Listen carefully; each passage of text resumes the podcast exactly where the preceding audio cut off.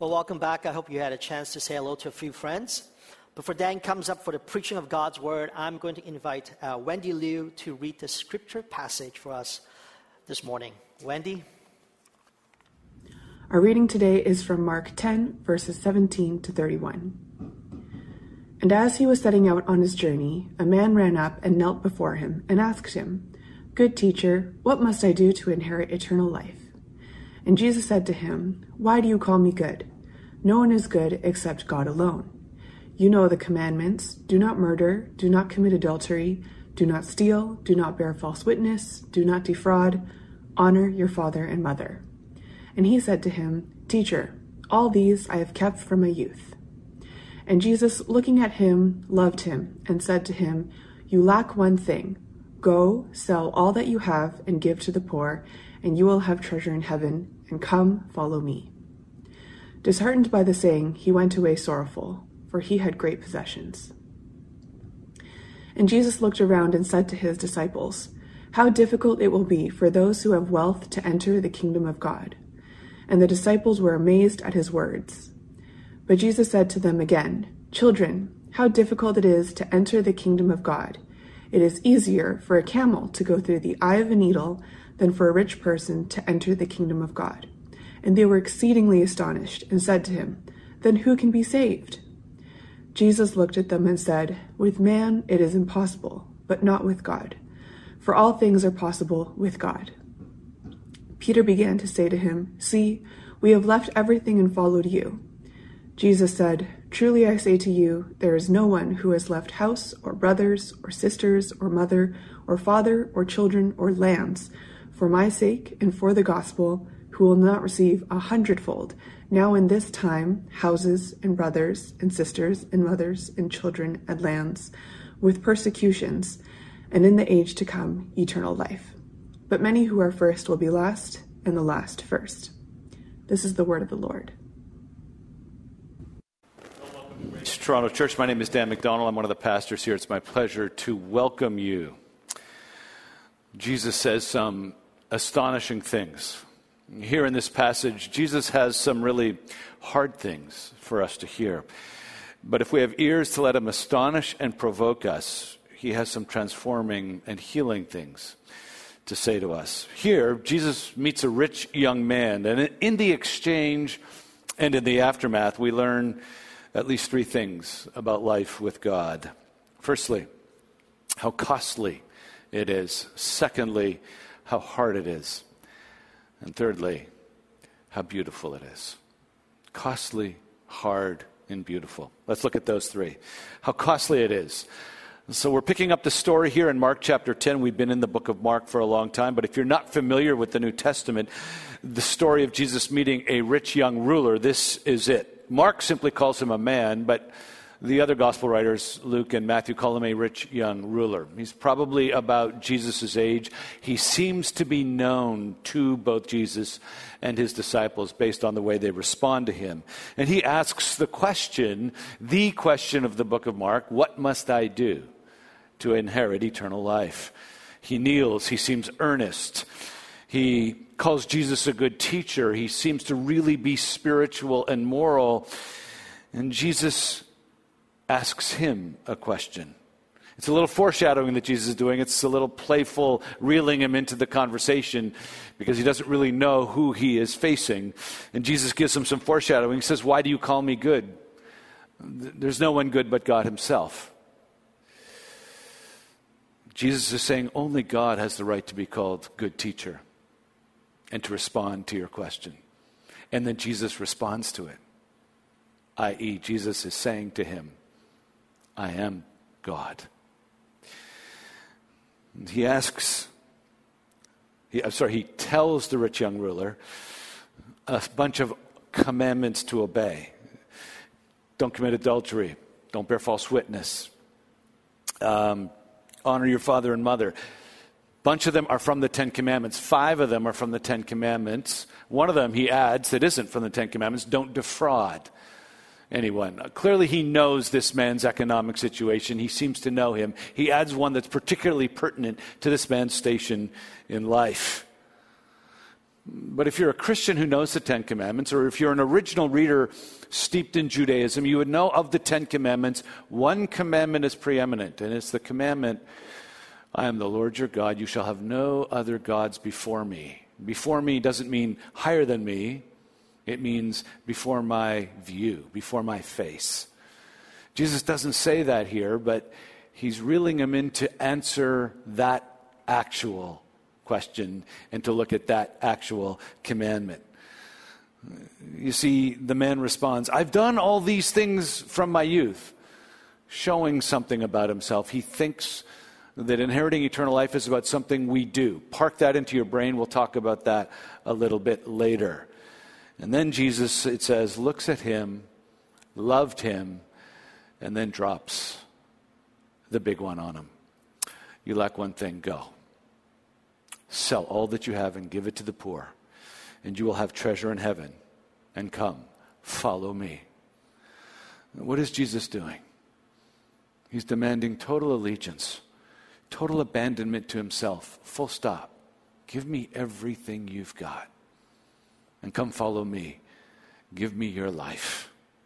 It's an astonishing demand that only God would be qualified to make in that culture. And that's exactly who is making this demand. God is. Jesus is God making this comment. Give me everything. Now, let's stop here just for a moment for some observations and some implications. Firstly, Jesus is effectively saying to him what the first commandment said in the book of Exodus and in the Ten Commandments of the Old Testament You shall have no other gods before me. There is no functional God that you are going to make the foundation of your life. Your money is that. Put it away. Come follow me. Now, this story, therefore, is definitely about money, but it's not primarily about money. It's primarily about something deeper and more universal. It's about what defines you and what you found your life upon. What is the thing that you treasure? the things that if God Himself walked right up to you and said, Give that to me, you would go, Could I have a second opinion? I don't know what that is for you, but you probably do. It's that something that you think defines you. That's something that you can't be without. That's something that you've allowed to become a foundation for you. It could be being loved or accepted, respected. That was mine. Could be your career, could be your kids could be your financial security, it could be having power and influence, it could be whatever it is. It's a thing. And it's your thing. And it's precious to you. It itches at you, desiring to be scratched. You daydream about it. It takes up a lot of your mental time and dreaming early in the morning and late at night. Your mind kind of wanders there. It captures your imagination and your affections. For this rich young ruler, it was money. But it could be something else for you and for me. It says in the text, disheartened by the saying, he went away sorrowful, for he had great possessions. Note this Jesus wants all of him, as he wants all of you and all of me. He literally is reaching down the spiritual throat of this rich young ruler and touching that thing at the heart of the heart of his affections. And he's saying, Give that to me. And the response of the rich young ruler says he was grieved, he was disheartened. That Greek word means he was deeply made sorrowful. Uh, why? Because it suddenly dawned upon him that he really was relying upon his wealth and his possessions to define him. Jesus has put his finger on the pulse of his desires, his affections, his heart. And he said, Your money, your money is what's stopping you from giving your life over to me unconditionally. And the rich young ruler said, Yep, yeah, I'm not ready to give that up. That's what he said. And as he leaves, the disciples are shocked because they seem to know this man.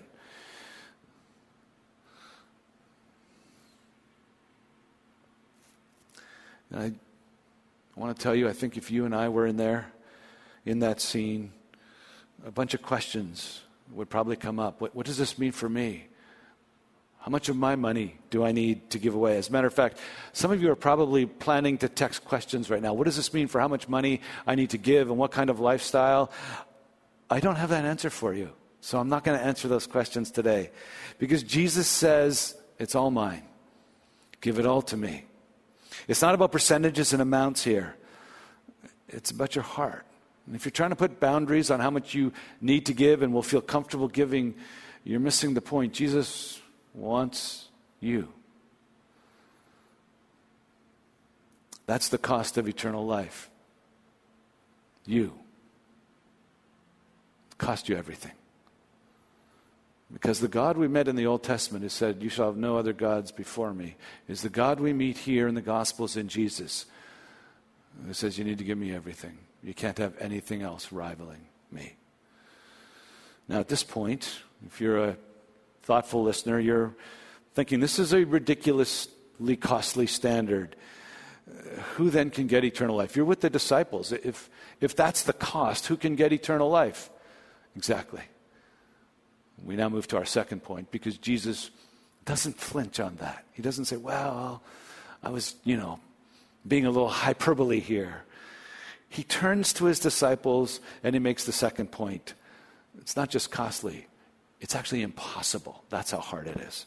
Mark verse 23 of chapter 10 looked around says to his disciples how difficult it will be for those who have wealth to enter the kingdom of god. The disciples were amazed at his words and so he says to them again children how difficult it is to enter the kingdom of god. For who? For everyone. Period it is easier for a camel to go through the eye of a needle than for a rich person to enter the kingdom of God. And they were astonished. It's a hard saying. And they said, Then who can be saved? And he said, With man it is impossible, but not with God, for all things are possible with God. now, here in this second point, in this second paragraph, Jesus does make it more about money. He says it's so difficult for the wealthy to get into the kingdom of God. The disciples are amazed. Because to be wealthy back then was a sign you were favored by God, probably blessed by God. And if you were wealthy and moral, like this person seemed to be, you definitely were in the top tier of the people uh, who were going to get eternal life. But Jesus says, no, no, no. Let me switch this around. In the gospel, wealth is spiritually dangerous. It could actually become a spiritual weight that drags you down, it can become a curse. And then he uses an idiom. It's easier for a camel to go through the eye of a, like a sewing needle than for the rich to inherit the kingdom of God. Now, scholars have tried to water this down. I've looked at the history of interpretation of these verses. There's a lot of people out there that probably, if you're a Christian long enough, you've heard this one. There's a, a narrow gate at night into Jerusalem that was nicknamed the Eye of the Needle, and camels couldn't fit through. You had to get off your camel, and then your camel had to kneel. No, there's no evidence for that, actually. It sounded good. It's been around for 60, 70 years. It just, there's no evidence for it. Tim Keller, in commenting on this in the research, said here's the best analogy, here's the best way to put it in modern English. There isn't a snowball's chance in, you know where, that a rich person could enter the kingdom of God. That's what it should feel like. It's that hard. Now, why is it that hard for wealthy people? The Bible gives us two clues as to some of the deep reasons why wealth makes it so hard. There's a peculiar power in wealth, and there's a peculiar deceitfulness in wealth.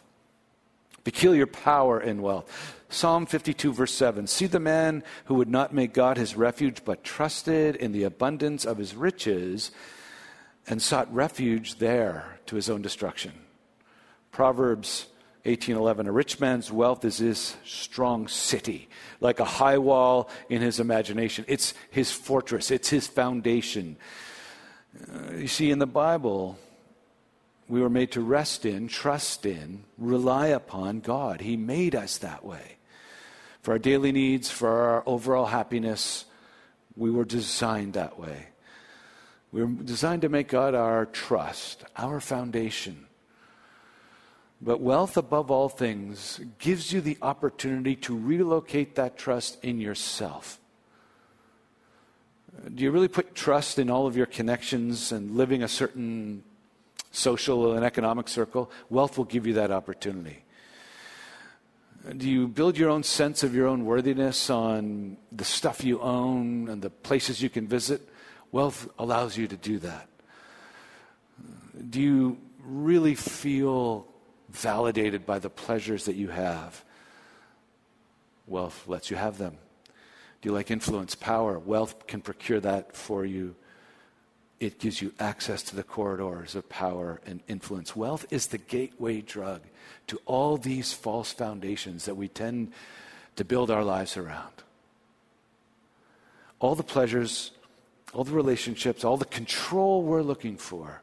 Wealth is the gateway drug that gives us access. That's why that peculiar power of wealth to open up all the avenues to all these other foundations makes it peculiarly dangerous. That's why I think Jesus says in Matthew 6 no one can serve two masters. He will either hate the one and love the other, or he will be devoted to the one and despise the other. You cannot serve God and money, it can master you because of its peculiar power as a gateway drug to get you there. Secondly, there's a particular deceitfulness or blindness that wealth has for us. Look at the situation. The rich young ruler has an abundance of possessions. Everyone knows he's wealthy, but it doesn't dawn on him that this is a barrier between him and God until Jesus calls it out. He never seems to have seen it. Neither did the disciples. There's a rich man. He's walking away because he won't give his life to Jesus. They've given all their possessions up, and they're still saying, well, I don't know why he can't get in. There's a blindness, it seems, to us. So, if it's got a peculiar power to master us as a gateway to all these things, and if it seems to have a bit of blinding power in us, how then do wealthy people actually make it into the kingdom of God? Jesus says what's impossible for humans is possible with God. He's saying it will take a miracle of God for a wealthy person who's so tempted to relocate his trust or her trust in themselves and in what it will give them wealth. It's so tempting for them to do that, to be self dependent. It will take a miracle of God in His grace to free you from that temptation. Now let's take a look in the mirror. Do the struggles we see here in the rich young ruler and even in some of the disciples, are they mirrored in our own lives? If you're here and you're investigating Christianity, I want to ask you do you notice that as our culture has gotten wealthier and wealthier over your lifetime, we've also gotten more and more self reliant? Have you not noticed that we now expect to have answers to everything for the government to get everything right? We are spending millions of dollars trying to chase down where the coronavirus originated from as if that matters anymore. We need to know. We need to be able to say, we can prevent this. Who started it and why? You see what we're doing? We think we can control. We're so self reliant. We are easily the most affluent and easily the most self reliant culture in the history of humanity. And I don't think that's a coincidence. Our wealth, our affluence changes the way our thinking makes us think we can, tr- can control more than we can. Sure, technology helps as well, but that's a product of a kind of wealth too. Christians, there's an ep- epidemic right now of Christians who think that their relationship with God is primarily defined by what they do.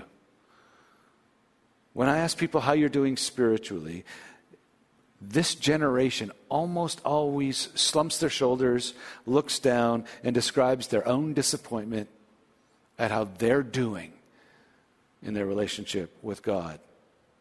Now, there, there could be some real reasons here. Many of us are too busy for God, and we need to look at that and we need to repent of that. If you're not willing to give God your time, you're like the rich young ruler and you need to give him your time. Your schedule is his. Is it possible you're chasing wealth or one of these false idols so hard you don't have time for God? There's some real issues there.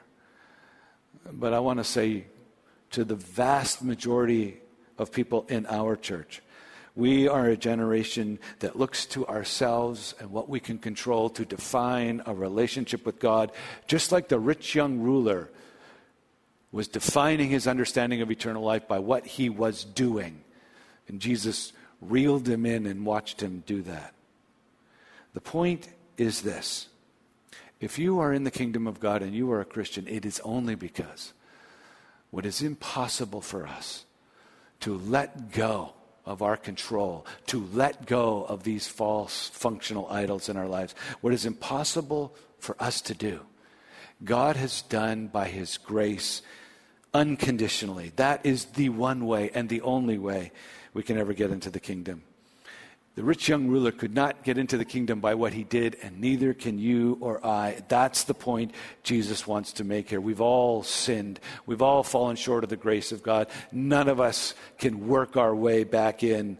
We, we all relocate our trust. Even the most outwardly moral and religious of us, we struggle with that. We may not admit it even to others, but we all have something.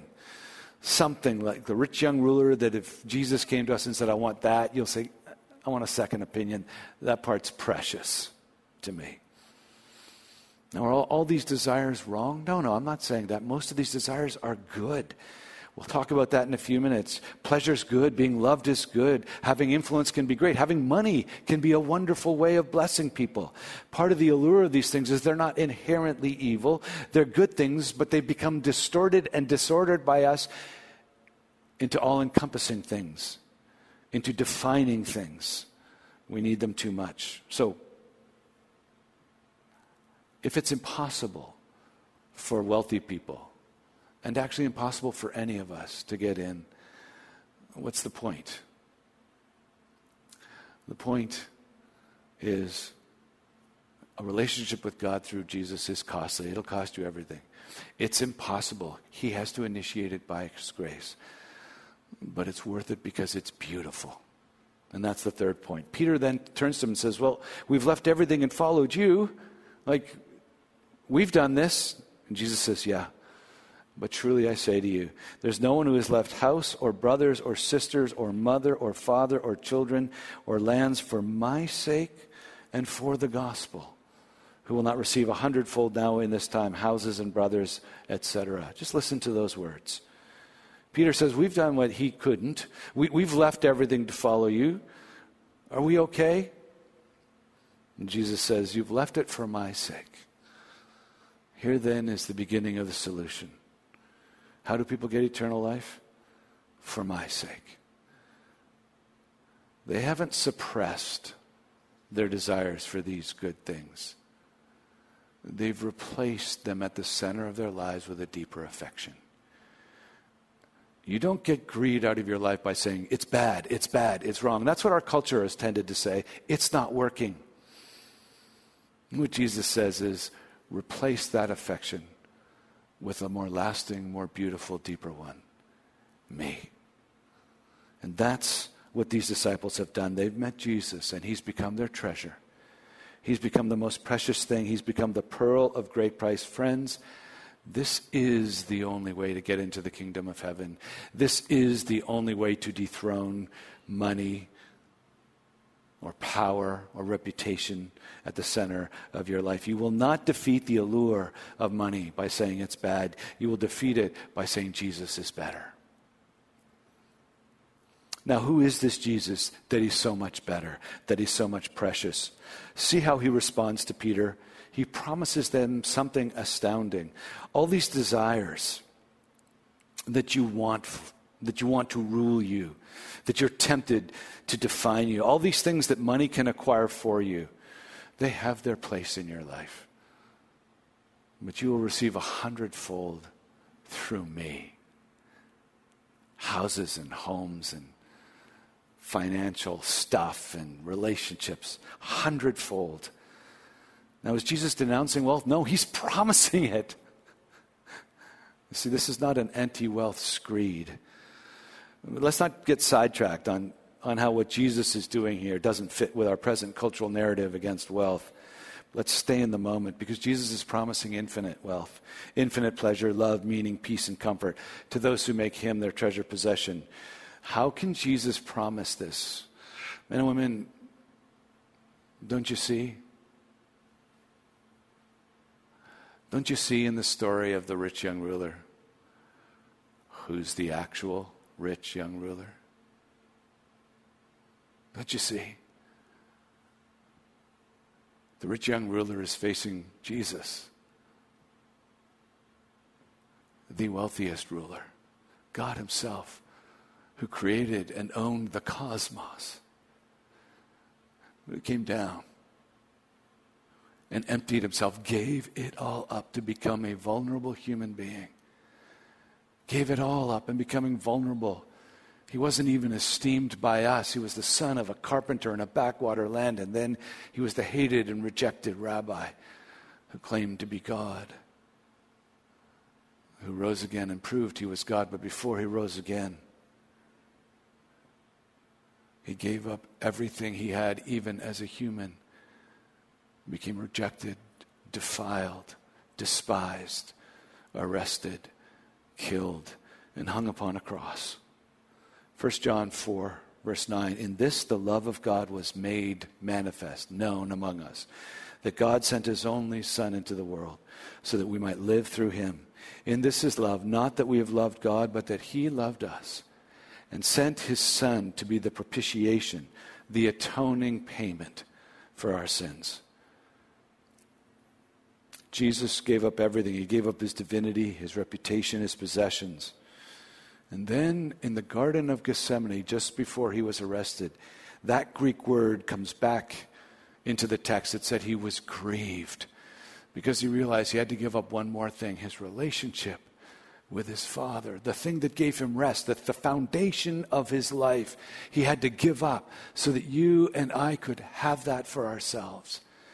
And he gave his life as a guilt offering to pay the price for our sin, that we could have that relationship, that eternal life. The impossible has become possible because the rich young ruler has come into this world and given up everything. Jesus, though he was rich, became poor, that through his poverty we might become rich, we might become the heirs of eternal life. A couple of quick applications. Firstly, face Jesus and understand the treasure that is before you. This wasn't just a rabbi calling him to give stuff up to the rich young ruler. This is the rich young ruler who has given everything up for that man and says, I've given all the riches and all of creation up for you. I love you that much. Now trust me and give it all up for me. Respond for me as I have emptied myself for you. Root yourself in that treasure. If you're not yet a Christian, See the love of God in Jesus for you and give yourself. If you're a Christian, root yourself here. Put this as your foundation that I am His by His unconditional grace because the rich young ruler gave Himself up for me.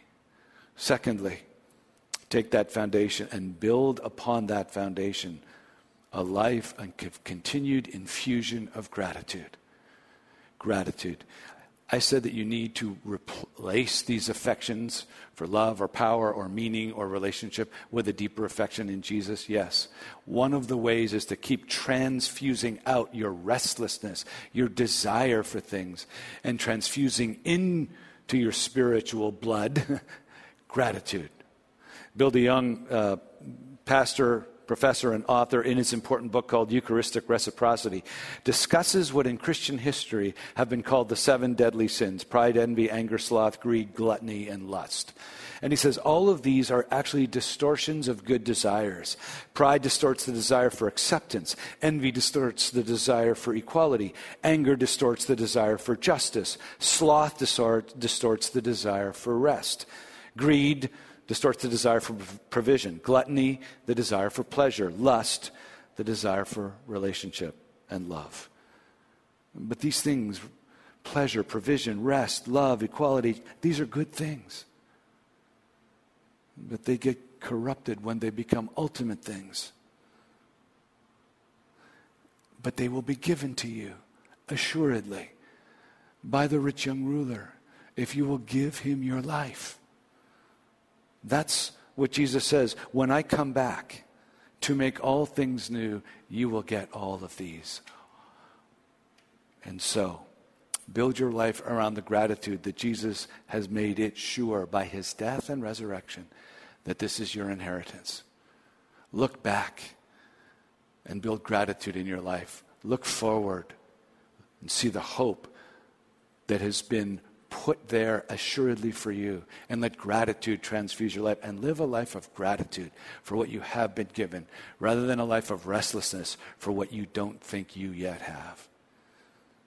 Finally, create behaviors, habits. What Jen Pollock Michel in her book, The Habit of Faith, calls habits of faith, what I'll call here habits of freedom. Build habits of freedom to keep yourself from the mastery of wealth.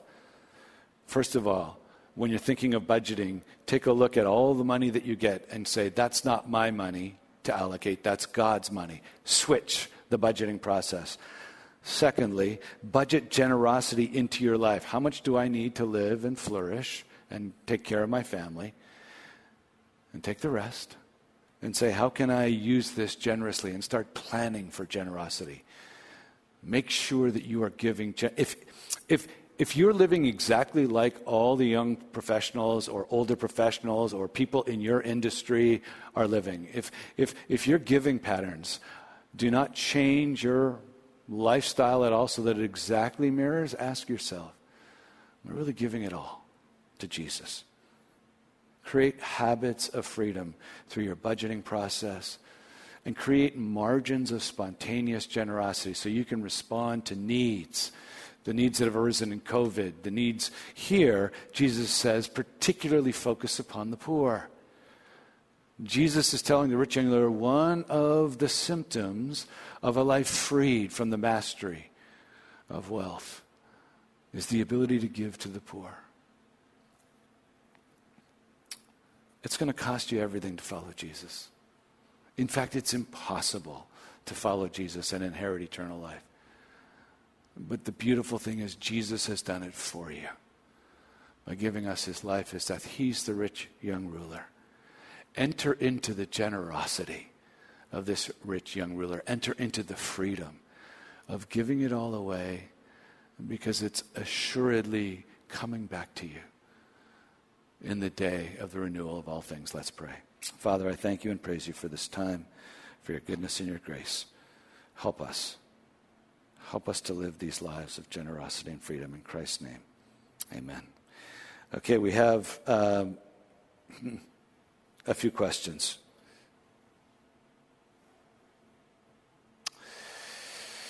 Um, if, if, it is indeed difficult for those with great wealth to enter the kingdom of God, speak to some hab- habits and practical disciplines we can put in place. Uh, this was at 1107. I think you asked the question before I answered it at the end. So uh, I think I answered it. Thank you. Uh, here's 1120, just before my applications. Uh, we, we need to replace our central focus, let go of wealth and idols, and follow Jesus. How do we do this practically? Okay, that was right beforehand as well. Uh, again, make him your foundation. Cultivate gratitude. Keep meditating upon who Jesus is and what he's given you. Meditate Here's my meditate on the fact that your guilt has been paid. Take a half hour and read all the verses on your guilt of being paid by Jesus. Take a half hour and look at verses about how Jesus has relationally reconciled you to God. Read Ephesians chapter 1, for example. It's, it's a rich chapter, Colossians chapter 1. Read these. Read about how your guilt has been paid, your relationship has been restored. Read about your future being secured. Read Romans 8 about how your future is secured. Read Romans 6 about sin being dethroned in your life. Focus on what has been done for you. Stop stop the tendency i do it too to look at the bible in a what do i need to do today you know pull out your here's my to-do list from the bible verses soak in on what has been done for you so that's the first thing. Second thing, create these transfusions. Uh, sorry, second thing, create these transfusions of gratitude. Thirdly, habits of freedom. Okay. Uh, how can we justify enjoying or desiring good things in this life? If Jesus promises to give you good things a hundredfold in the life to come, I think you can call them good. Because Jesus isn't going to give you anything that's not good. So I don't have any problem justifying good things. I do have a problem with over desiring them. Yes. How do we know if our repentance is genuine? Ask friends. Do this in community. Great question. Great question. Uh, ask your friends. Have them hold you accountable. They will know. whether it's genuine or false over time. It, it may take some time to see whether you're bearing true fruits of repentance or not. Thank you. That's enough time on these questions. And thank you for not asking about percentages uh, this time. I really appreciate it. Let me pray. Father, I thank you that money is a potential master, but it's also an opportunity for great blessing, properly understood, given to you. Help us to make wise, godly use of money to help the flourishing of people, to help us to treasure you better, and to help us show the love that you've been giving us to other people. We love you and praise you in Christ's name. Amen.